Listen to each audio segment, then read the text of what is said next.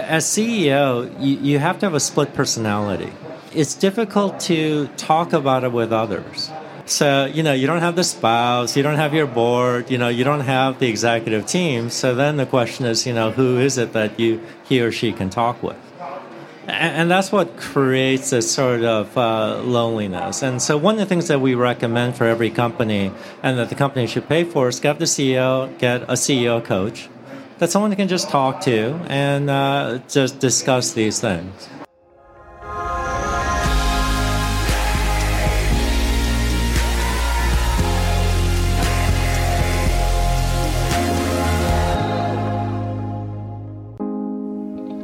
Hi, and welcome to the SaaS Revolution Show, brought to you by SaaStock. I'm Irina Dzhambazova, head of content here at SaaStock and producer of the show. I'm giving Alex Theuma a break this week as he's busy taking over the keys for Brazil SaaS Forum, which we will turn into SaaStock LATAM on April 23rd and 24th, 2019, in Sao Paulo. You can read details about this on the blog, which I will link to the description here. This week on the podcast, we're bringing you another live recording from SaaStock 18, this time with Tae Hea Nahm, co founding managing director of Storm Ventures. We talk about his book, Survival to Thrival, a guidebook for building enterprise companies and leaders, which he co authored with Bob Tinker. The book combines Tae Hea's perspective as a VC and board member and Bob's perspective as a founder and CEO and aims to provide a guidance to founders who want to grow. The book, split into two parts, focuses on the frameworks surrounding successful growth. In particular, what Tae Hea and Bob call the search for go to market fit, and the more personal challenges associated with growing a company, namely the change in responsibilities that the CEO and VPs will undergo, and the loneliness that every CEO inevitably will have to face, and how to counteract that. In my conversation with him, we spoke mostly about the first part of the book and explored how companies and founders should approach the search for go to market fit. But in the end, we also talk about the change management aspect of things. Listen on to hear what go to market fit means. To have uh, go to market fit, what that means is that the company has predictable, repeatable, and scalable growth. It's not just one, but all three.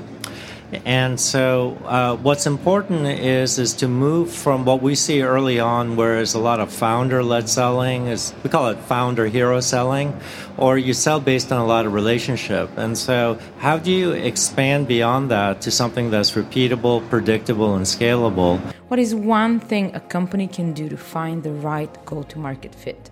The first is is that it has to line up with an urgent wave and what that means is that on one hand, uh, you're solving an urgent pain, which answers the question why should a customer buy now? Why today and not six months from now? And combined with uh, the wave part is why you'll be important to the customer in the future. It's not like a band aid that they use and throw away, but it's all some sort of aspirational goal of the, the customer.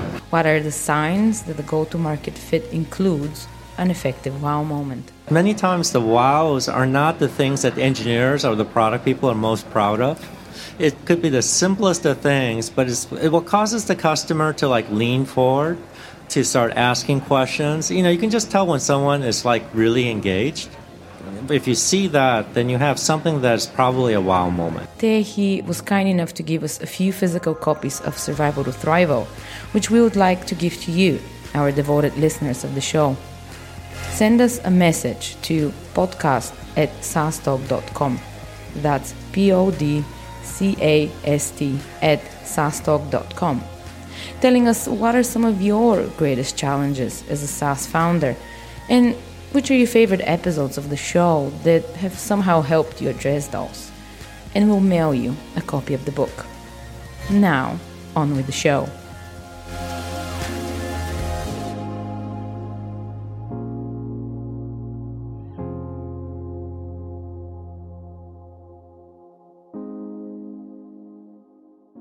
Coming live to you from SaaStock 18. We have another episode of the SaaS Revolution show. Uh, I have with me Tae Hea Nahm, um, managing partner of Storm Ventures. Welcome to the SaaS Revolution show. Thank you. I really uh, appreciate uh, coming and I've been enjoying the show. Perfect, thank you. Um, so you're sitting across from me after speaking live on the scale stage. Mm -hmm. um, but for listeners who didn't have a chance to be here, uh, tell us a little bit about you, who you are, what, what, what's your story, as we like to say in Ireland. Sure, uh, I'm a, founding partner at Storm Ventures, and uh, we're uh, an early stage uh, uh, enterprise software company based in Silicon Valley. We manage five funds uh, for a total of $800 million. And uh, uh, during the last 18 years, I've been investing in a lot of B2B uh, software companies during this process. So you've, you've seen a few companies here and there. Invested in quite a few, yes. Perfect. What, what would be some of the companies that uh, some of our listeners may have heard of? Sure. Uh, I was on the board of Marketo for 10 years. Uh, I was the founding CEO of a company we incubated called Airspace. We sold to Cisco for 450 million uh, early investor in EchoSign uh, that we invested to uh, exited to Adobe, and currently involved in companies like uh, Copper, TalkDesk, and, and so forth incredible roster of, of companies. So the topic of your talk today was Survival to Thrive, the Enterprise Startup Guide. And you actually are the co-author of a book uh, pretty much by the mm-hmm. same name. And um, I like how you label it, and I'm going to read this out so I don't mess it up a mind meld of three-time entrepreneur, a long-time venture capitalist, and other enterprise entrepreneurs that demystifies building enterprise startups. And the three-time entrepreneur in this is your co-author Bob Tinker. Tell us a little bit about how the book came about. What's, what was the inspiration behind it? Sure. Um, so Bob and I have been working together for over 15 years. We work together on Airspace and MobileIron, um, and so we've gotten to know each other very well. And uh, during this time period now, uh, a lot of people come to me for advice about startups, come to Bob for advice, and we thought it'll be much better if we provided a, like a, a combined response. Uh, combining sort of a founder CEO perspective with a VC board member perspective, and also our personalities. That Bob is very action oriented; he wants the punchline, and in my case, I was an applied math major, so I like, you know, models and frameworks and that kind of stuff. So it, has been a journey to sort of synthesize two thoughts into one view. Brilliant. And um, what was some of the ideas that it was really important for both of you to come come across, to to sell across, to to um, entrepreneurs that you were kind of having that sense that they weren't really following, especially when it comes to growing startups that are focusing on the enterprise? Well, what we wanted to do was uh, um, convey three things. Um, the first thing that we felt was we wanted entrepreneurs to, uh, at all stages to understand that they're not alone that uh, other people um, at all stages are sort of facing these issues, especially for CEOs, because a lot of times CEOs have no one to talk to, and there's a natural tendency to think like the problem is me. And so, what by doing this, I think a lot of CEOs have come and said, just the fact that other people are facing it just makes them feel better. So that that was the first thing that was important uh, that people feel is that feeling of just not being alone. The, the second thing that we wanted to do, and this goes back to actually Bob and his personalities. you he likes punchlines. So we wanted to deliver things that can provide immediate value at all different stages. So try to provide very practical advice um, for, for the company in each situation. And then the third thing, uh, and this was more for me, is uh, uh, I, I work much better, and I find that people work much better if they sort of understand the big picture. Can they can understand sort of what's coming down the pipeline and can anticipate something coming at them rather than coming as like a, a shock. And, and, so that was important of sort of being able to help people and to see the big picture so they can anticipate. Brilliant. Yeah, I, I, I, love this idea. And, and you also spoke about this on the stage as well this idea of one of your greatest challenges is going to be that loneliness, especially as a CEO. And, and we'll get to that a little bit. Um, but, uh, you know, from the other things that you mentioned, um, you talk about finding go to market fit and mm-hmm. that actually being far more important than product market fit which i do believe that you know everyone would agree we, we kind of tend to sometimes even almost um, over focus in the space um, and that's to you you know that go to market um, fit is the key to growth. Can you tell us a little bit about the, the thinking there? Sure. So, we've just had so many companies that uh, um, would work hard from founding to product market fit.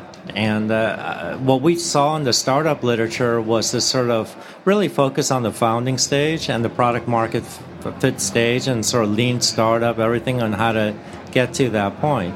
And so the companies would then have product market fit and they have five customers, 10 customers. And, and, and at that point, they think that they're poised for success. But what happens is that you're sort of still adding customers at a very slow rate. And then it becomes very frustrating because you have these high expectations, but you're adding customers slowly, you're burning a lot of cash, and you're running out of time and money. And, and so it becomes a really high stress environment. And what unlocks them from this uh, uh, paradox that they're in is if they can find pro- uh, go to market fit so then they can accelerate growth. Yeah, it's really interesting what, what you mentioned there. And, and, by the way, we were also surprised that there was like no name for this stage. That their stage, you know, founding stage, product market fit, but nothing about how to unlock and what to even name it. And that's why we named it Go to Market Fit. Yeah, no, I, I love this. And we, we had Mark Organ, uh, founder of Influitive, a couple of months ago on the podcast. And he was telling this pretty much the exact same story you're saying incredible growth, reached up to, I would say, 8 million ARR. And all of a sudden, everything just stalled. Mm-hmm. And but at the same time, burn rate is something like million and a half a month. So you know, the 8 million ARR is, is obviously not enough at all. And they had to rethink everything they were doing. And it, it's exactly it, it felt like they had gone to the product market fit. Yes and a lot of marketers and CMOs were experimenting with you know this idea of advocate marketing platform, but then at some point they're like, okay, I'm going to choose a few uh, a, a, few products, and then you know there's nothing beyond, and they had to revamp um, uh, a lot of what they do, and it, it, had to do with you know the market and the customers and who they focus on. So I find this incredibly interesting, and when it goes to go to market fit, what what are some of the ways that um, entrepreneurs who are there, founders who are there, they, they can kind of start finding it. Yes. So to to have uh, go to market fit, what that means is that the company has predictable, repeatable, and scalable growth. It's not just one, but all three. And so, uh, what's important is is to move from what we see early on, where there's a lot of founder-led selling, is we call it founder hero selling, or you sell based on a lot of relationship. And so, how do you expand beyond that to something that's repeatable, predictable, and scalable? And to do that, we, we have what we propose uh, is that the company has to do three things. The first is is that it has to line up with an urgent wave and what that means is that on one hand, uh, you're solving an urgent pain, which answers the question why should a customer buy now? Why today and not six months from now? And combined with uh, the wave part is why it'll be important to the customer in the future. It's not like a band aid that they use and throw away, but it, it's all some sort of aspirational goal of the, the customer. So that's the first one is sort of line up with uh, an, an urgent wave. And the second is to pick one go to market model which matches how a customer decides to buy. Um, in the beginning, it's okay to experiment with multiple go to market models, but when you really want to scale and make it repeatable, you have to really nail one. And, and so that's why we say you got to pick one.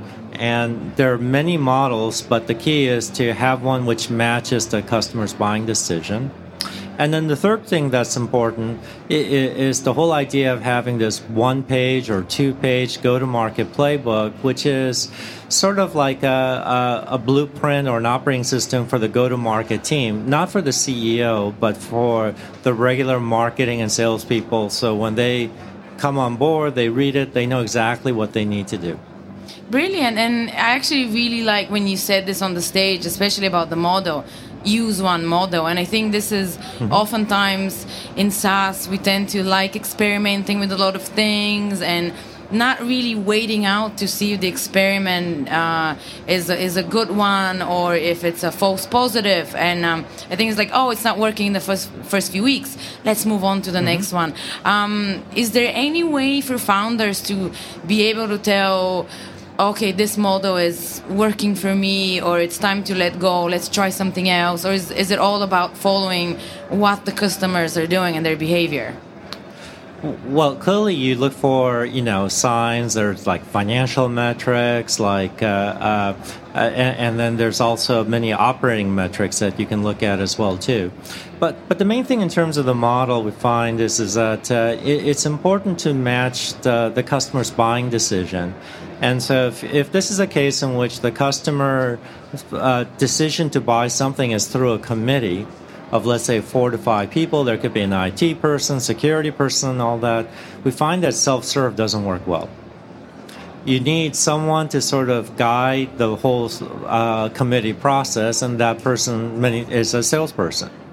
Um, on the flip hand side, if it turns out that the buyer and user is all the same person and they have the, they don't have to go out for budget authority or anything, then self serve can work very well.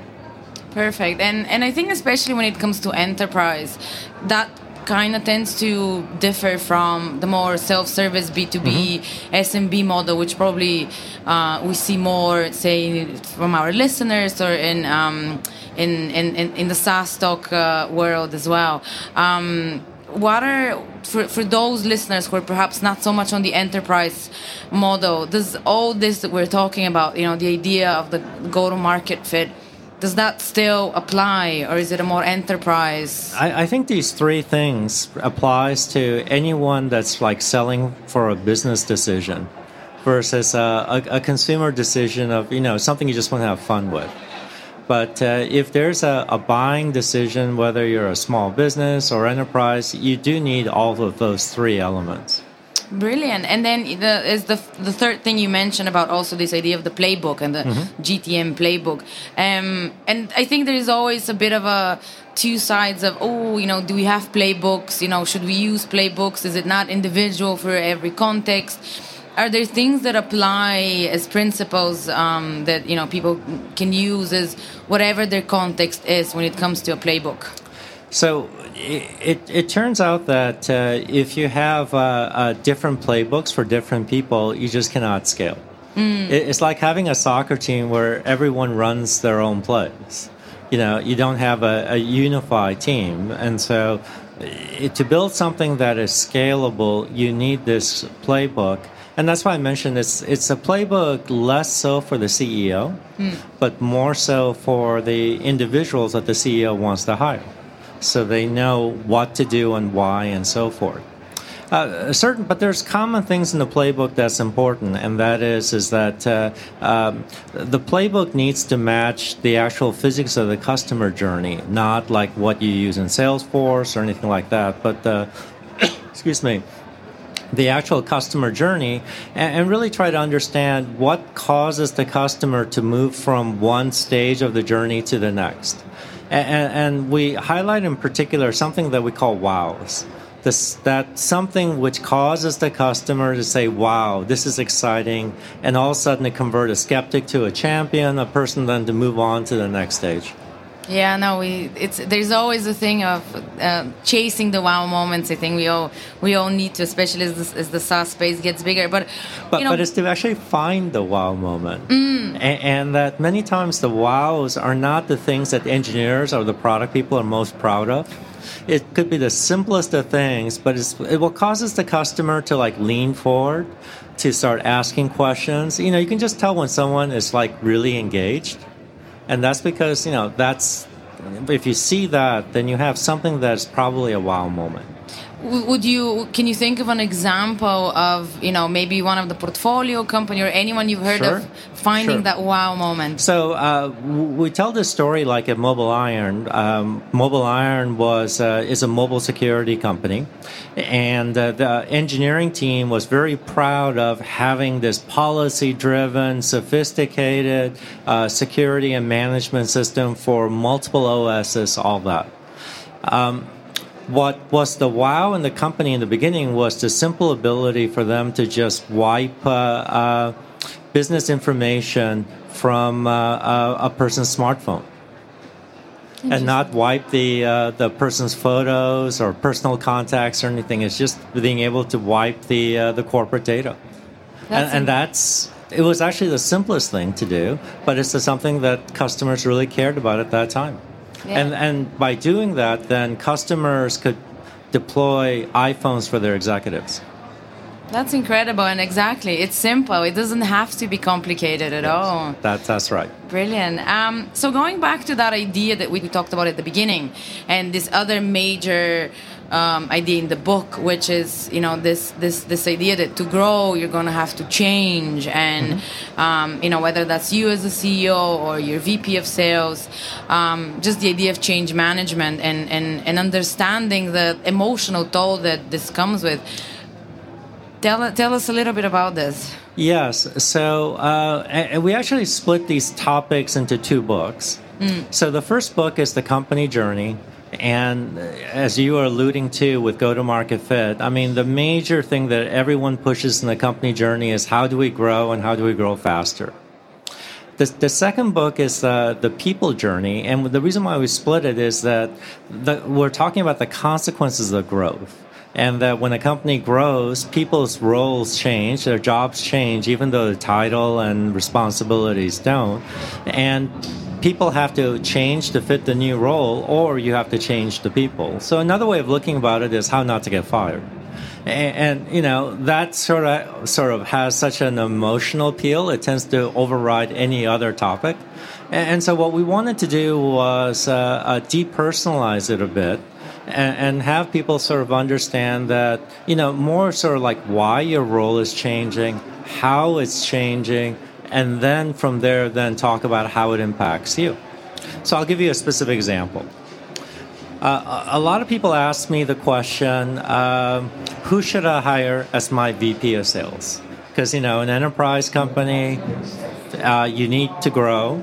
We were talking about growth, and so you need salespeople, you need a sales leader. So it comes down to a VP of sales, especially if you have a CEO who hasn't sold before. So the question is who, and they go, we need to hire a VP of sales. And, and so it turns out that the ideal VP of sales uh, differs dramatically for what stage of the company you're at. So when you're at the beginning of the company, um, and, and until you found go to market fit, the best kind of VP of sales is someone that we call like a Davy Crockett uh, a person who's like a pioneer, explorer. I guess not many Europeans may know Davy Crockett, but he was an American explorer who found a path to the wilderness. And so these people are not scared if they're not fully provisioned, they're not scared of hostiles, they're okay with no map. They create the map. And, so once you have this path through the wilderness, you have go to market fit, then what you want is a, a, a, VP of sales who sort of unlearns being a pioneer and learns how to become a warrior leader, like Mel Gibson and Braveheart that has no fear, even if you're outnumbered a thousand to one, going after bigger companies, is that uh, they bring in their uh, close friends, the other warriors, and together they just go out, compete, and win. And, and that works very well until like you have like 50 or so.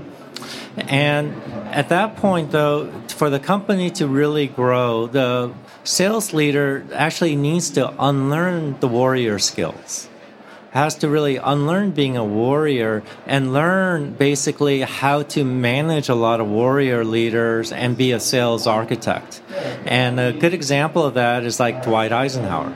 You know, Dwight Eisenhower managed all these like uh, different military leaders like Patton and others who are true warrior leaders, but Eisenhower was someone who never fought in battle. And, and, so it's about not being a warrior, but learning how to be that general. And, and many times the, that person will then lose the respect of the warriors because they'll say, You've gone corporate. Yeah, no, I, th- I, think it's such an important thing, and what you mentioned on stage as well is the importance of coaching, mm-hmm. because it's easier said than done. Oh, unlearn this, you know, behavior and become this next role that you have to have, um, and it actually there's so much ego and identity associated with you know that identity. I'm the warrior yes. VP of sales what have you seen or um, from from the portfolio from in general from your experience as helpful advice into how one actually unlearns? Yes so to be honest uh, we didn't see very many things that were helpful other than the actual people that have gone through it before that would be a mentor. So unless someone has gone through this process um, we found that there's very little literature, there's very little things that people can actually go and read about and to understand. And, so that's actually one of the reasons why we uh, uh, ventured on on this project is that uh, it, it's part of anticipating and sort of understand how your role is going to change and why and that's something that we want to write down. And we actually interview um, like a VP of sales have gone through it, a CFO has gone through it, CEOs and others, so that people can understand how and why the role is going to change. Because by doing that, we think it makes it easier for everyone. So now you can get coach, you can get help and all that, but you understand that this is nothing personal it's not because one's good or bad, but it's just part of uh, the fact that the company is growing. It's it's a, it's a natural evolution. It's it's yes. like growing in, in height or in, in, in weight or your your hair yeah. going uh, gray. I guess it's it's it's the exact same evolution. But I think it's particularly an interesting case when it comes to CEOs because when they're founders in the early stages, they're doing everything. They're they're writing and they're selling and they're doing HR and they're doing payroll. And as the company grows, they have to let go. And I think yes. There's a lot of struggle there to let go and to trust someone else to do this and for you to actually become the CEO that you were always um, uh, meant to be, do they have to prepare for, you know, again, in this foresight of this is how my role will change? Right. So, um, uh, we use uh, comic book characters to sort of explain the roles in that case. So that in the beginning, the kind of CEO you describe, the, the one that does everything, you know, does payroll, that uh, closes deals, all that, uh, we call that like uh, like Captain America or Wonder Woman you know, someone that's like, you know, on the front lines, you know, throwing the punches, that kind of stuff. And then the, at the companies like around 25 to 40 people or so, the CEO needs to transition to basically leading a band of Avengers. And because, you know, you want each VP to be his or her own superhero in their own way, in many ways, more of a superhero than uh, the CEO himself or herself. And, and then as the company grows even more, that the CEO goes from being leading a band of Avengers and really focusing on the Avengers to focusing on the entire company.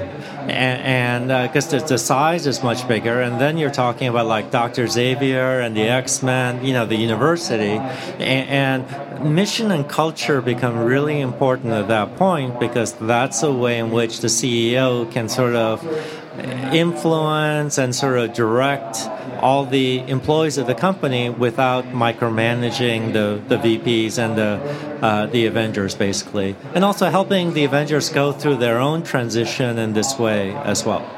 I love your ability to bring a really interesting metaphor oh, okay. in all the examples you're giving, and it really helps to really uh, uh, come, um, help the, the, the point come across but what I what, what you in the end we, uh, we, we also talked about this at the start you know that idea of loneliness. And even as you have your band of Avengers and even as you have your whole team as the CEO the, the role will always be a bit lonely and oftentimes CEOs feel alone. And you know every time with the, with the, the with these episodes of the show we try to kind of talk about these things as well because yes they're the brilliant stories of growth and everything but the emotional um, turmoil that it brings, and especially the, the, the, weight on, on founders and that, that idea of loneliness. Um, I think it was um, um, it was someone who said this last year. It is uh, being the CEO of a SaaS company is one of the loneliest jobs in the world. Yeah. Well, so I, I, was a CEO of a company for two and a half years, um, the one that we sold to Cisco for 450 million, and the, the, fundamental problem you have is is that uh, uh, as CEO, you, you have to have a split personality. What I mean by that is that externally you have to be like Moses.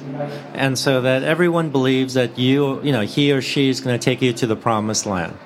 But internally, you've got to be a complete skeptic. You know, you can't believe, you got to be like Galileo, who, you know, was labeled a heretic because by doing that, you can make the right business decisions. Otherwise, you drive the company off a cliff. So you have to maintain this sort of split personality. And uh, it's difficult to talk about it with others.